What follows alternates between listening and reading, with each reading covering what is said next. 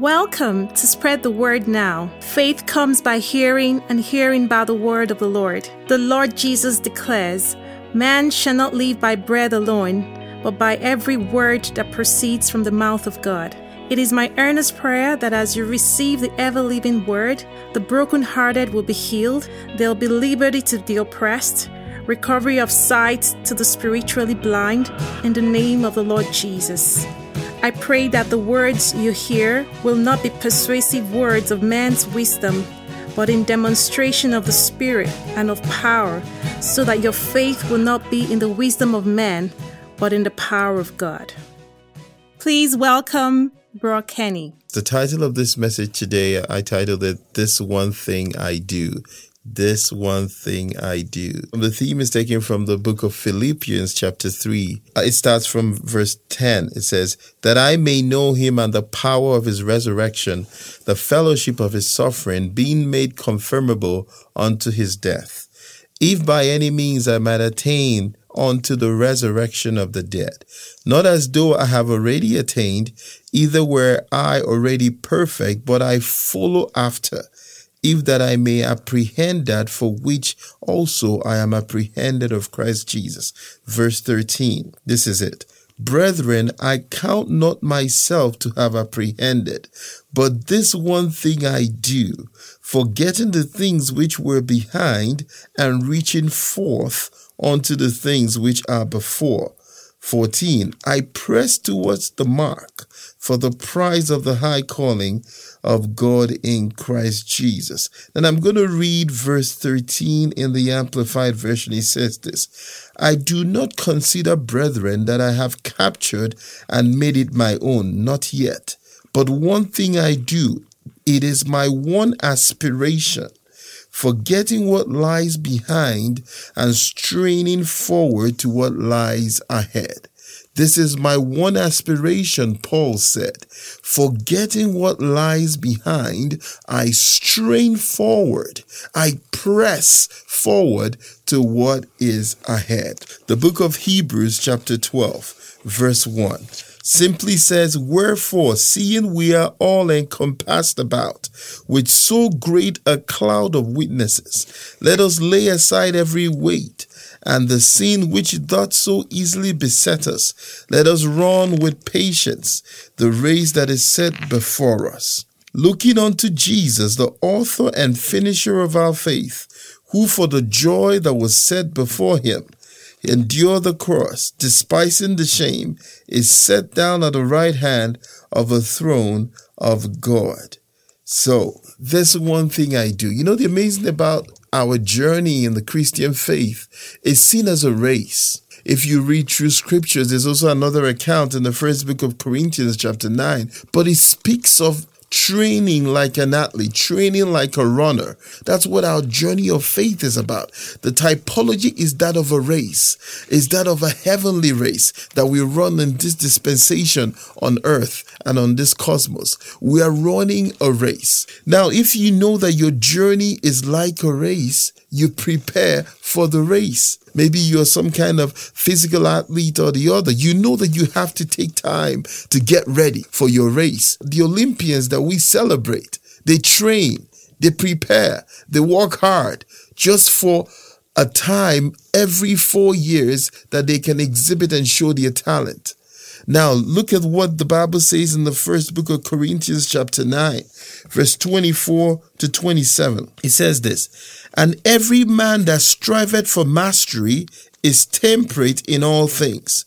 Now they do it to obtain a corruptible crown, but we incorruptible. I therefore so run, not uncertainly, so fight I, not as one that beateth the air. I want to read it in the Amplified because I think it brings us a lot of things. Verse 24.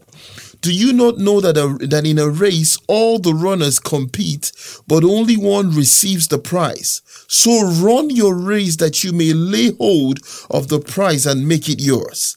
Now, every athlete who goes into training conducts himself temperately and restricts himself in all things. They do it to win a wreath that will soon wither, but we do it to receive a crown of eternal blessedness that cannot wither. Therefore, I do not run uncertainly without definite aim. I do not box like one that is beating the air or striking without an adversary. Verse 27 But like a boxer, I buffet my body I handle it roughly. I discipline my body by hardships, subdue, and I subdue it, for fear that after proclaiming to others the gospel and the things pertaining to it, I myself may be considered to be unfit, not stand the test, be unapproved, and rejected as a counterfeit. This is a scary part of scripture. I grew up um, in a home where my dad loved boxing. So this was one of the favorite things I did with my dad growing up is that he would every Sunday evening, he would put on a boxing fight and him and I would sit and watch all 12 rounds. And one of the things I noticed is that as I grew older, I started watching some of their weighing in ceremonies. And I, I came to understand that sometimes before they go into their boxing bout the next day, they have to weigh in the day before. And I've seen over the years some boxers that were disqualified because they did not make weight. As you are training, you have to make sure you make weight. And the Bible, the word of God that we read in the book of Hebrews, chapter 12, talks about throwing off every weight. You see, if you're going to run a race, you don't need burdens on you. You need to run free. You need to run clean. You need to run without burdens and encumbrances. Now, what are we referring to? The Bible talks about in the book of First Corinthians chapter 9 that we just read that there's a way to train. There's a way to prepare. Number one, it said you have to conduct yourself in a temperate way. It simply means you have to be balanced. If you're training for this journey, if you're training in faith, you have to be balanced. You have to make sure the doctrine of God that you're studying, the doctrine of the word is that which is balanced. You don't feast only on the doctrine of prosperity and leave the doctrine of healing. You don't feast only on the doctrine of provision and ignore the other aspects of the, of the faith. You have to be on a balanced diet. Now, the second thing is also you have to be strategic. What does it say in the book of First Corinthians chapter 9 verse 26? It said, Therefore I do not run uncertainly without a definite aim. I don't box like one that is beating the air. That means I have to be strategic in my approach, in my growth as a Christian, in my growth in the body of Christ. I have to be strategic. I have to make sure I'm focusing on some of the areas where I need to fine tune the giftings of God in my life. So you need to be strategic. What's the next one? This is really important. He said you have to discipline your body. In fact, the description Paul gave in this epistle to the Corinthians is actually one that beats his body, that brings his body under subjection. He said, I discipline my body, I beat my body, I bring it through hardships. He used the word, I subdue my body. Now, it doesn't necessarily mean that you go and beat your body. Please, that's not what we're referring to here. But I, I tell you a story. I watched a boxer that was training for his boxing bout. He stood in front of the ring while he was having his practice session and he encouraged some of his trainers to punch him in the tummy. Actually, it was part of his training regimen. When they explained in that documentary was that he was disciplining his abdominal muscles so that they could take a punch when he got into the real fight. So when Paul talks about like a boxer, I buffet my body, that's what he's referring to. I discipline my body. I bring it under subjection. How can we place our body under hardships? Hardship doesn't mean that you torture your body. That's not what I'm referring to. And that's not what the scripture is referring to.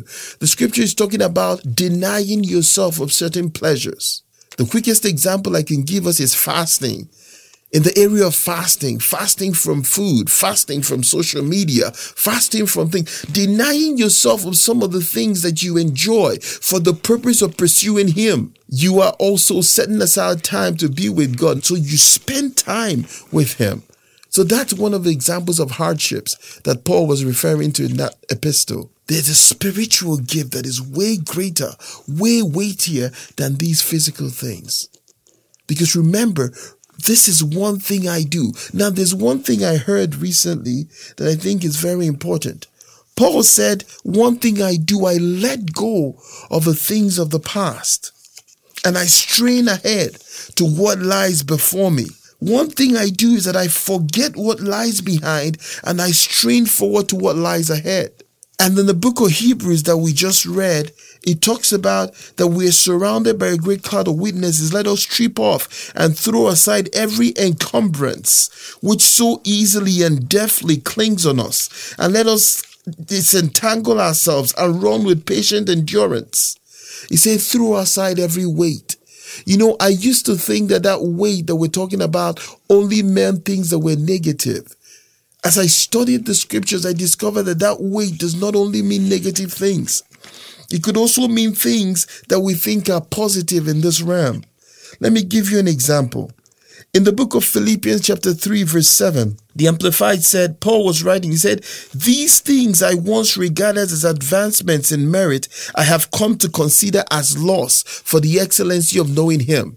What were the things that Paul was talking about? Paul was talking about that he was born, he was circumcised on the eighth day, he was a Jew of Jews, a Hebrew of Hebrews, he was a Pharisee trained by Gamaliel, as touching the law, blameless.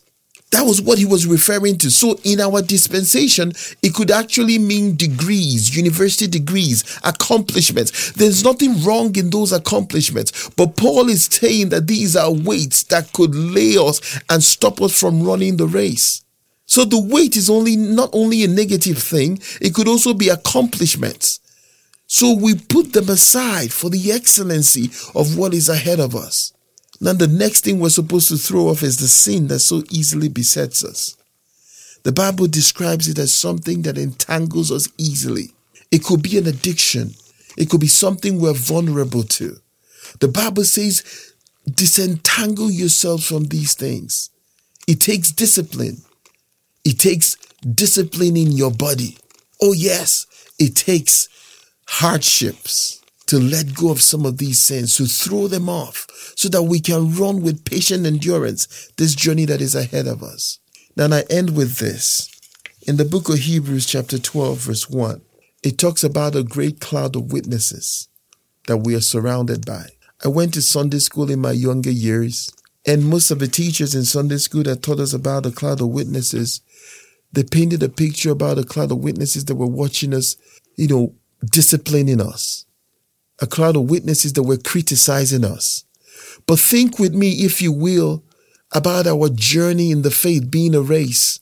Think of being in a stadium with a crowd of spectators all around us. They are cheering us on. That's what the cloud of witnesses are.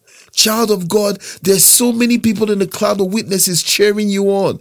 The book of Hebrews, chapter 11, that wonderful chapter on faith, talks about the heroes of faith. In this dispensation, we'll call them the Hall of Famers, the Hall of Fame of faith.